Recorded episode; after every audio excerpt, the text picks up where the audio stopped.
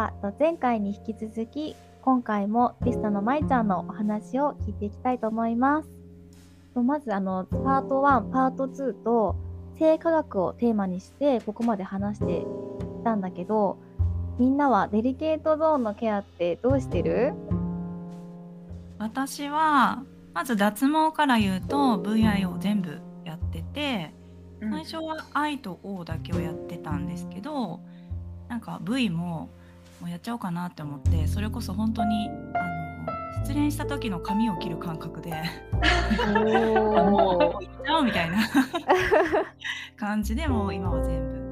全く私も全く同じ流れです。最初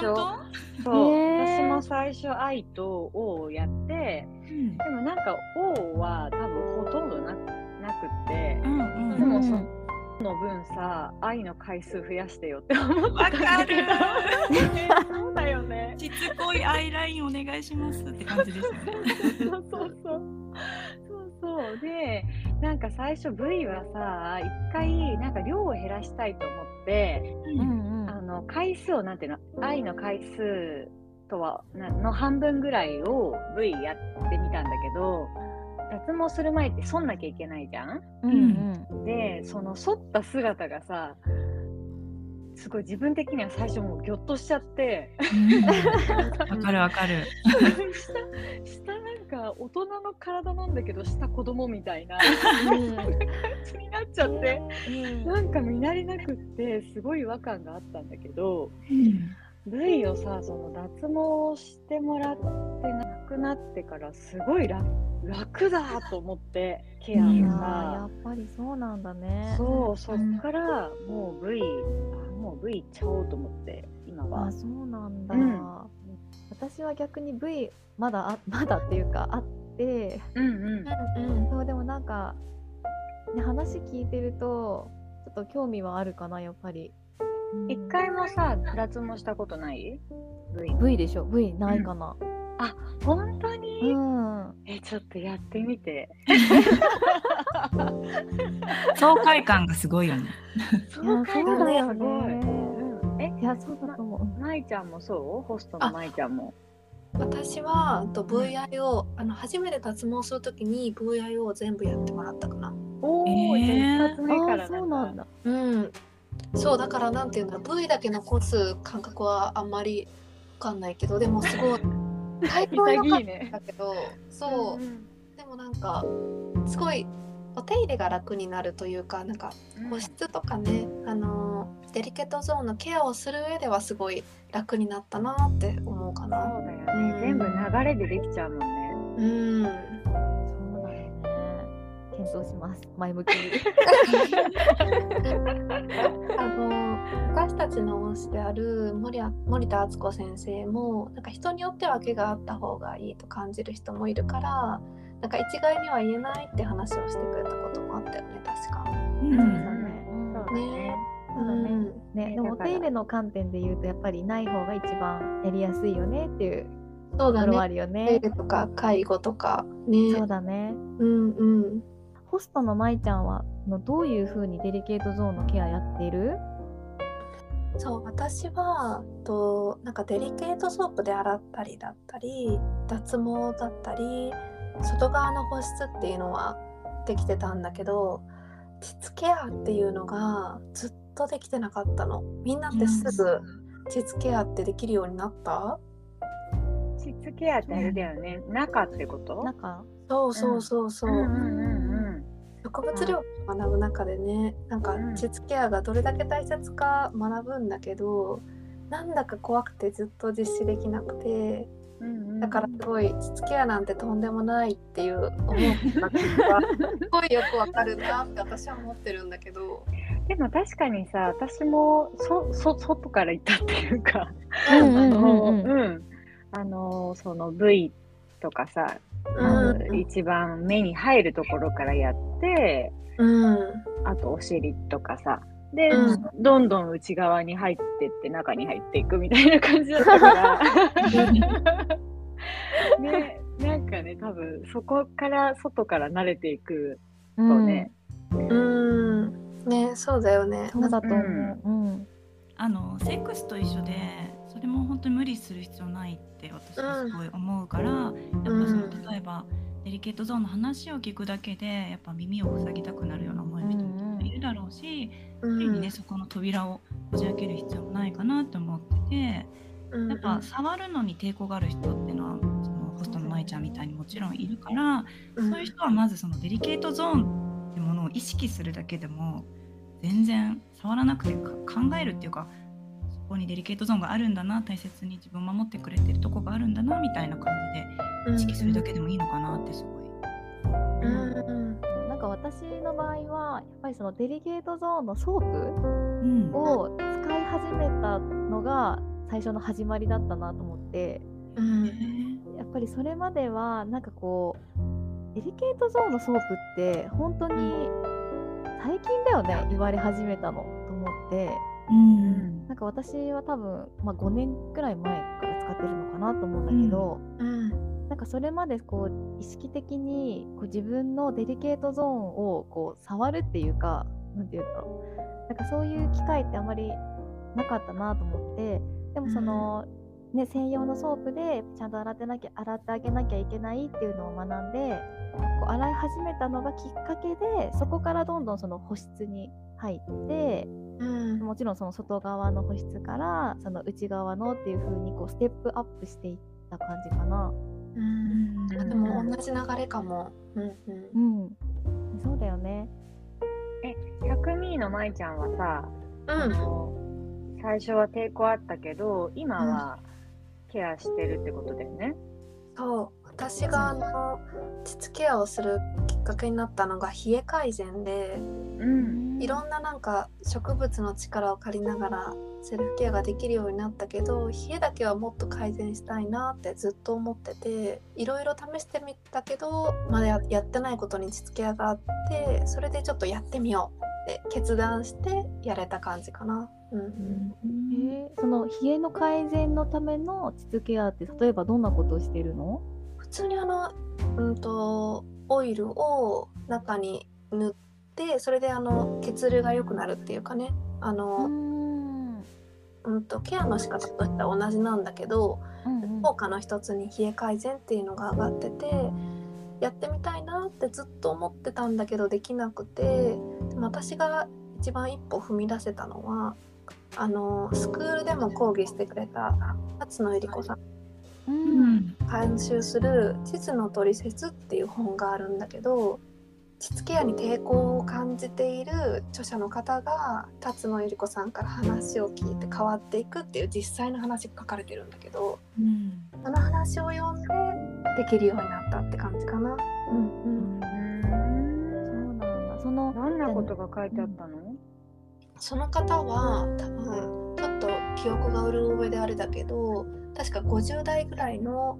ちょうど更年期にかかるぐらいのあの著者の女性がといろんな不調を感じていてでもデリケートゾーンを意識したことがなくてまず意識するところから入って膣ケアとかするまでになる過程が書かれている本なんだけどセルフケアの方法もちゃんと書かれていて図とか文章でももちろんそうだしあのすごい丁寧に書かれてるからもし続け始めたいなって思う方がいたら一度手に取ってみるのをおすすめします。なんか巻き爪とかも治ったみたいなそう感じもね。あ、ね、すごいよね、えー、そうなんだ。だから意識ってすごい大事で、うん、なんか昔の人ってそれこそあの生理の時にナプキンとかないじゃないですか。うん、でもそこにあの膣の中にちょっとくるくるって、ま、丸めたなんか綿棒みたいな紙みたいなの入れて、もうトイレで行ってジャって出すみたいな。だから意識をするとそこにやっぱ力というか,、なんか宿るでもないけど、あの着物を着崩れたりしてる時にあの年上の女の人が若い女の子にお皮脂が崩れますよって言ったりしてなんかアドバイスをしてるらしいんだけどそのお皮脂っていうのがいわゆるデリケートゾーンのこと？あの皮脂型だからあの3月の桃の節句でひし形のお餅食べるじゃん。うん、あれっていわゆる女性器のことっていうような、えー、そういう言われがあったりするんですよごい。すごい。すごいね。皮脂を意識しなきゃいけないんですよ、私たち。えー、すごい。ねすごいな。いいね、なんかおひしって呼び方いいね。そうなんか、みやびだよね。みやびだね。そうそうそうそうそう。あのゲストのまいちゃんの話でさ、うんその昔の人は生理用品とかナプキンとかないから結局その自分の中られたっていうことなのかな、そうだから骨盤いよねとかもそれやばかったと思う。すごいよね すごいよねね本当にはいめちゃめちゃ健康だなと思って、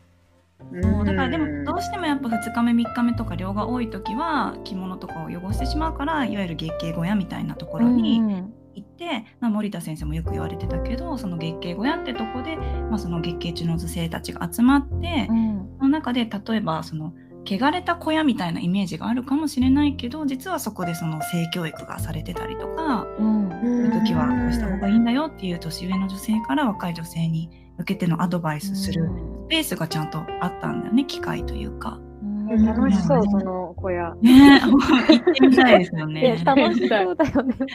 話聞きたいよねいろんなうの、ん、聞きたい。すごい。本当昔の人から学ぶこともすごいあるんだなって思った。ね。ね。でもさ、そのさ、中のさ、ケアをするようになってさ、うん。この、まあ自分で触るじゃない、うんでさ、お風呂上がった後に多分、デリケートゾーンの保湿とかってすると思うんだけど、うん。なんかさ、すごいさ、あったかくてさ、うん。あー気持ちいいってなるよね、うん。ね。中が。やっぱ普通の肌に触れる感覚とはちょっと違う独特感というか幸せな気持ちが湧いてきますよね。うん。うん。なんかゲストの舞ちゃんもうん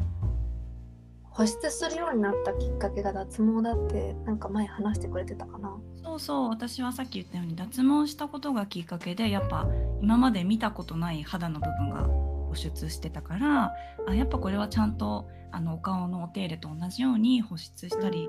しなきゃいけないなってのをはっと思って、うんであの自分の自己紹介の時にあの母親からデリケートゾーンケアの大切さを説かれたっていうふうに私は言ったんだけどその頃はまだやっぱ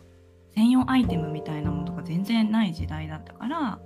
あのお母さんに言われたとはいえやっぱお風呂でちゃんと洗うだとか、まあ、清潔にしておこうっていうような意識があったぐらいでちゃんと本当に始めたのは VIO の脱毛がきっかけ。で最初に取ったのがあの保湿用膣の保湿用のオイルだったんだけどあのコスメキッチンとかでも売られてるバージナルっていうオイルを私が一番最初に取ったんですよね。うん。でこれが多分ねアプリコットカーネルオイルとアーモンドオイルの中にシンプルにネロリの香りだけが入ったものを。でこれが私始めたのがやす子ちゃんと同じで5年前ぐらいだったと思うんだけどあのなんならあの私が植物の力に惹かれ始めたのもこれが実はきっかけで。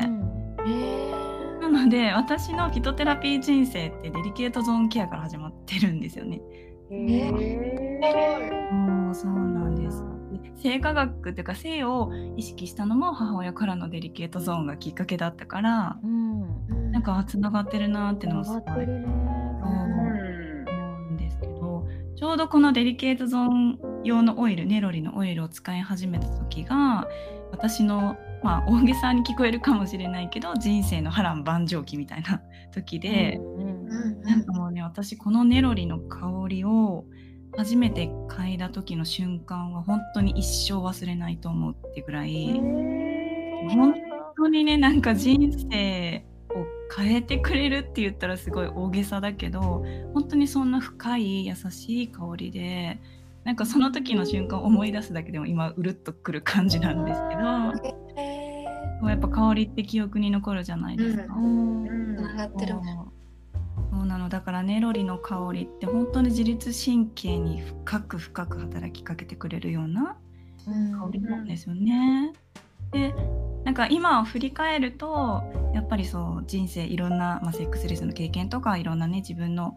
自己肯定感とかをもうズタボロになるような経験をうん。一応人並みにはしてきてでも今こうやって明るく話ができるのはあのデリケートゾーンケアってものを通じてあの舞ちゃん。もさっき言ってたけどなん。かすごい幸せな気持ちが湧いてくるというかあの自分を何て言うか慈しむような時間を続けてきたからなのかなっていうふうに思ってるかも。なん。か大丈夫だよって本当に思えるん。ですよね、そこをケアしてあげてると。うん、うん、デリケートゾーンのケアってなんかね本当になんか自己肯定感にすごいつながってるよね。本当に。ね。なんだろうねこう女性である自分というかその自分自身をすごいこう肯定してあげる作業っていうか、ねなんか不思議だけど本当にそうだよね。なんか力が湧いてきますね。ね。そう。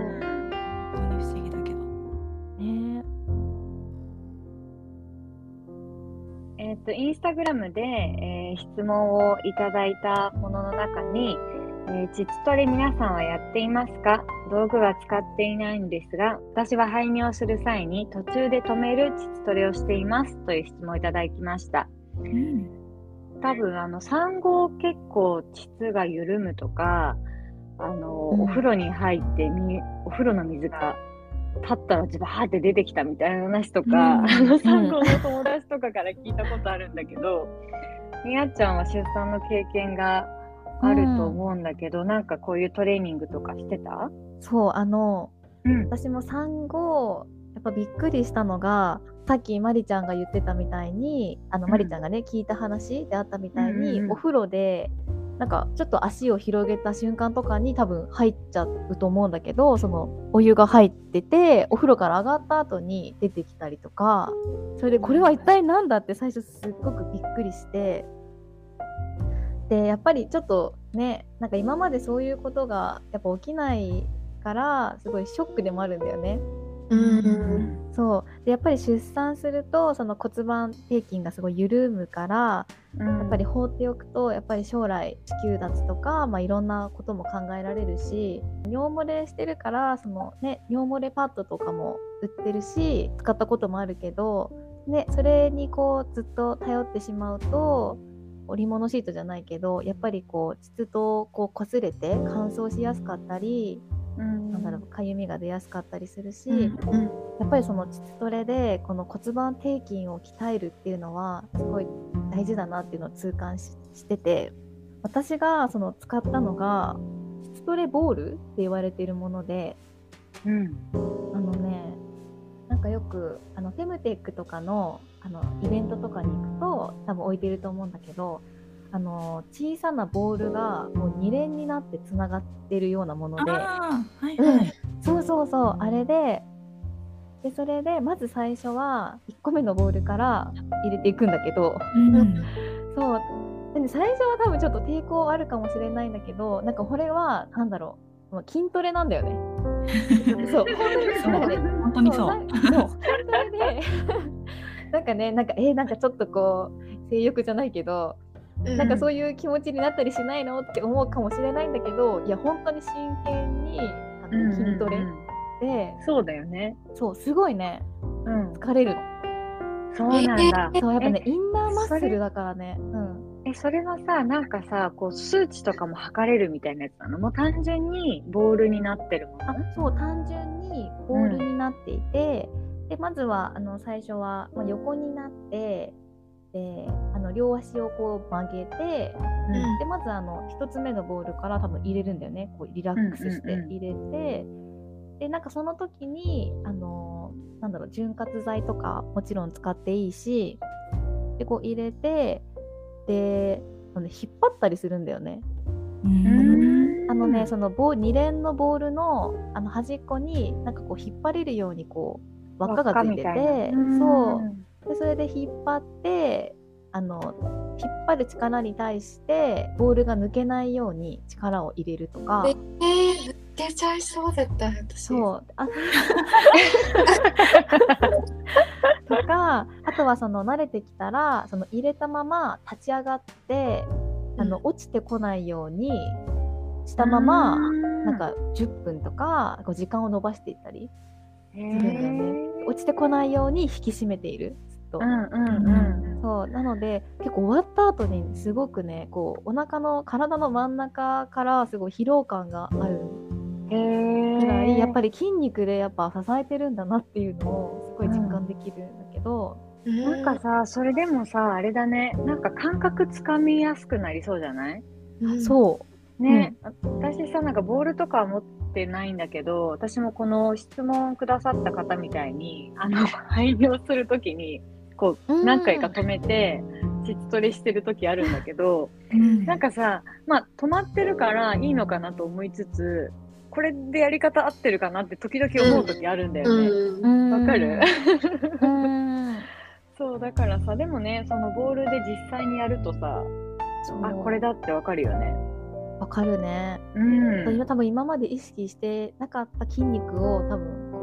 意識できるっていうか、あここでこう膣のこう締めてるんだなとか、うん、そういうのがすごくねわかるし、実際にやって続けてあの尿漏れしなくなったし。おーすごい、そうなの。なんかウエストとかもさシェイプされそうじゃない？それ。ちゃんとインナートレーニングにもなって。そう言うよね。どうだったんだろう くびれできちゃいます効果があったらあ言うよねくびれがあってね。ねえ、うん、ちょっとどうかなあどうなんだろうねでも本当にあの多分出産を経験した人は多分あの尿漏れとか多分経験してる人多いと思うから、うん、なんかね知り合いの方だとあの出産の経験がなくてもあのちょっと尿漏れしたりするような方もいたりするし、結構誰にでも起こりうることだからそうあの、まあ、でも自分でねこうやって筋トレみたいにケアできるし、うん、そうなんかぜひやってほしいなって思うかな。なんかさそういうアイテムとかでもさ他にあのデリケートゾーン周りで言うと、まあ、プレジャートイとかもあると思うんだけど、うん私たちの師匠の森田敦子先生が あの立ち上げたウームラボっていうあのお店が代官山にあってネットとかでも、うん、あのいろいろ情報が載ってるんだけどその中に結構いろんな問いがあってなんか私全然その辺りが全く詳しくなかったんだけどこの前あのそれこそあのゲストの舞ちゃんと、うん、ね一緒に行ったんだよねお店。ねめちゃくちゃ楽しかったですね。本当に何時間でも入れるわって思いました。そうそうあんな長いした人さ、私たちぐらい申し訳なく、そんなに？端から端まで一個ずつ説明聞くみたいな。えー、でもじゃあいっぱい種類あるんだね。そう。いっぱいあった。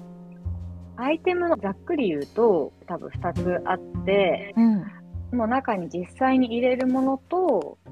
うんえーと、外側から快感を与えていくものっていうのの多分大きく2つあるのかな。で両方できるものもあるし、うん、あとねなんか温活アイテムみたいなのもあって。へーそうそう、だからね、舞ちゃんさっきそのデリケートゾーンのケアは冷え対策のためにって言ってたから、うん、ね、そういう人とかにもいいんじゃないかなってすごい思って。えー、なんかみんなは持ってますか？そういうアイテムって。とか気になるものとかある？私は、あの、いろはのブランドのやつは持ってる。うん。あのいろは有名だよね。そう、日本で結構最初にうわーって出たブランドだと思うんだけど、あの、テンガってあるじゃないですか？男性がマスターベーションの時に使う、うん、あれの女性バージョンのラインを出されたんですよね。そうなんだそうそれでいろははそれこそあの自分で中の快感ポイントを見つけたいっていう人用のものもあればその初めてのセルフプレジャーアイテムとして取りやすいようななんか使い切り使い捨てのものとか結構いろんなジャンルでいろんな柔らかさのものがあるからあのやっぱり1個のアイテムをずっと使うってなるとその刺激に慣れちゃったりするのかなって私持論これ勝手な持論なんだけどなんかいろんな種類の刺激をあの与えてみてあの試すのもすごくいいんじゃないかなと個人的には思ってるからその固めのやつを使ったりとかなんかジェリーみたいになってるやつもあって、それをそのいわゆる輪郭にゆるゆるって当ててあげて快感を覚えようみたいなそういうのもあったりするからそうすごい面白いです。えー、試してみたいね。なんかいろいろ。ねえ。なんかさそれってさ私その素材は結構このなんていうのシリコンっぽいものなのかな基本はって思ってたんだけど、うん。そうじゃないんだ、うんそのゼリーのやつとかは。そうジェリーえジェリーじゃん。ゼリーのやつはなんかななんだったっけな。でも多分す水溶性のなんか大丈夫系なやつだった気がするね。ちょっとちょっとすぐ出そうだよね、まあ、体にねデリケートゾーンに使うものだからね、ね考えられてるよね。そう。でなんか冷たい感覚を楽しむのもありだしちょっとえ自分の体で温めて温かくしてから使うのもありだしみたいな。そうなんだ。やっぱ特に最近のってあのインテリアとして置いても大丈夫みたいな。あなんか馴染みやすいものがあうんったりして、うんいろはもすごいデザインがすごいキャッチーっていうかう、んうんうん。なんかプレゼントにすごいいいよねっていう価格帯のものとか大きさのものもあるからなんか一回お友達と一緒にあのお店に行ってみたりとか私は彼を連れて行ったんだけど、えー、すごい。そうなんかすごい楽しいですお店自体も。えー。なんか色とかもステル調だったりとかさ、うん。ね可愛いよね。なんか昔って本当にアダルトショップとかに置いてるもうザみたいなやつばっかりだったから、うん。やっぱちょっと持つのも抵抗感があるっていうか。ででも最近本当にファッショナブルっていうかなんかおしゃれなものそうだよね。すごい多いから、なんか時代ありがとうっていうか。うん今の時代ありがとうって感じ。なんかさ、あの森田先生の授業でさ、言ってたよね。フランスでは、なんかデパートの1階で普通に、ね、プレジャーアイテムがずらーって並んでて、でそれをこういろんな世代の女性がもうマダムとかもうん。なんか普通にこう選んで買っていくっていう話をしてて、うん。なんかねそういう風にオープンなねそれが当たり前っていうかねそのセルフケアの一部としてプレジャーアイテムも存在するっていうのがねもっとみんなにこう知ってもらえたらいいよね。うん。言っちゃうと私も持ってて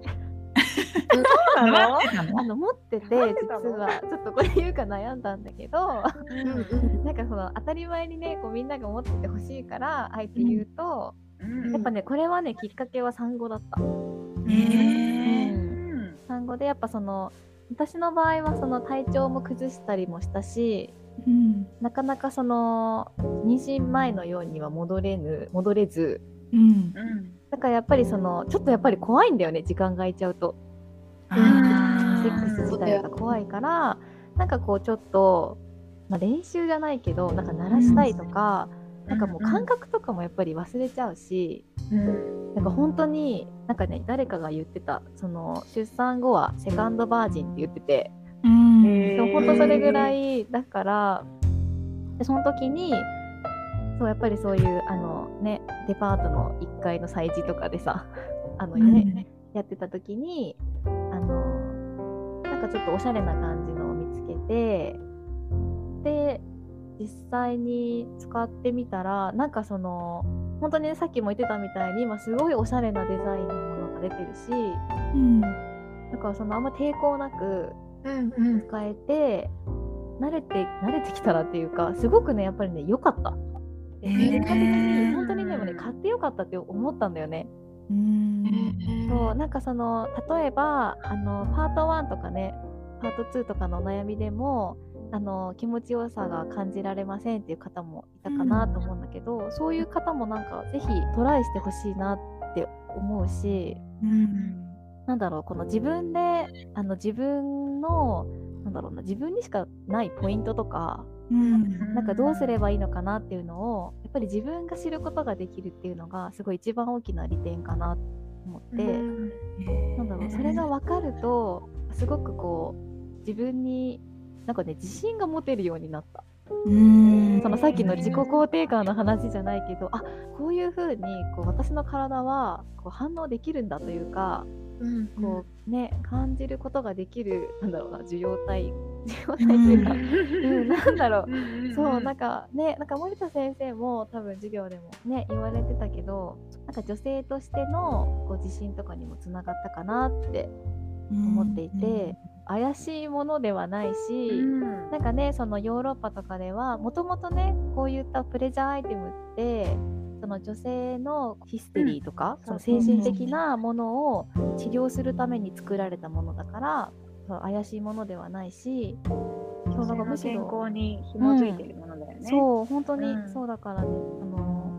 ね一回こうね試してほしいなって思うな。それ選ぶポイントっていうのはさどういうあれがいいのかな？え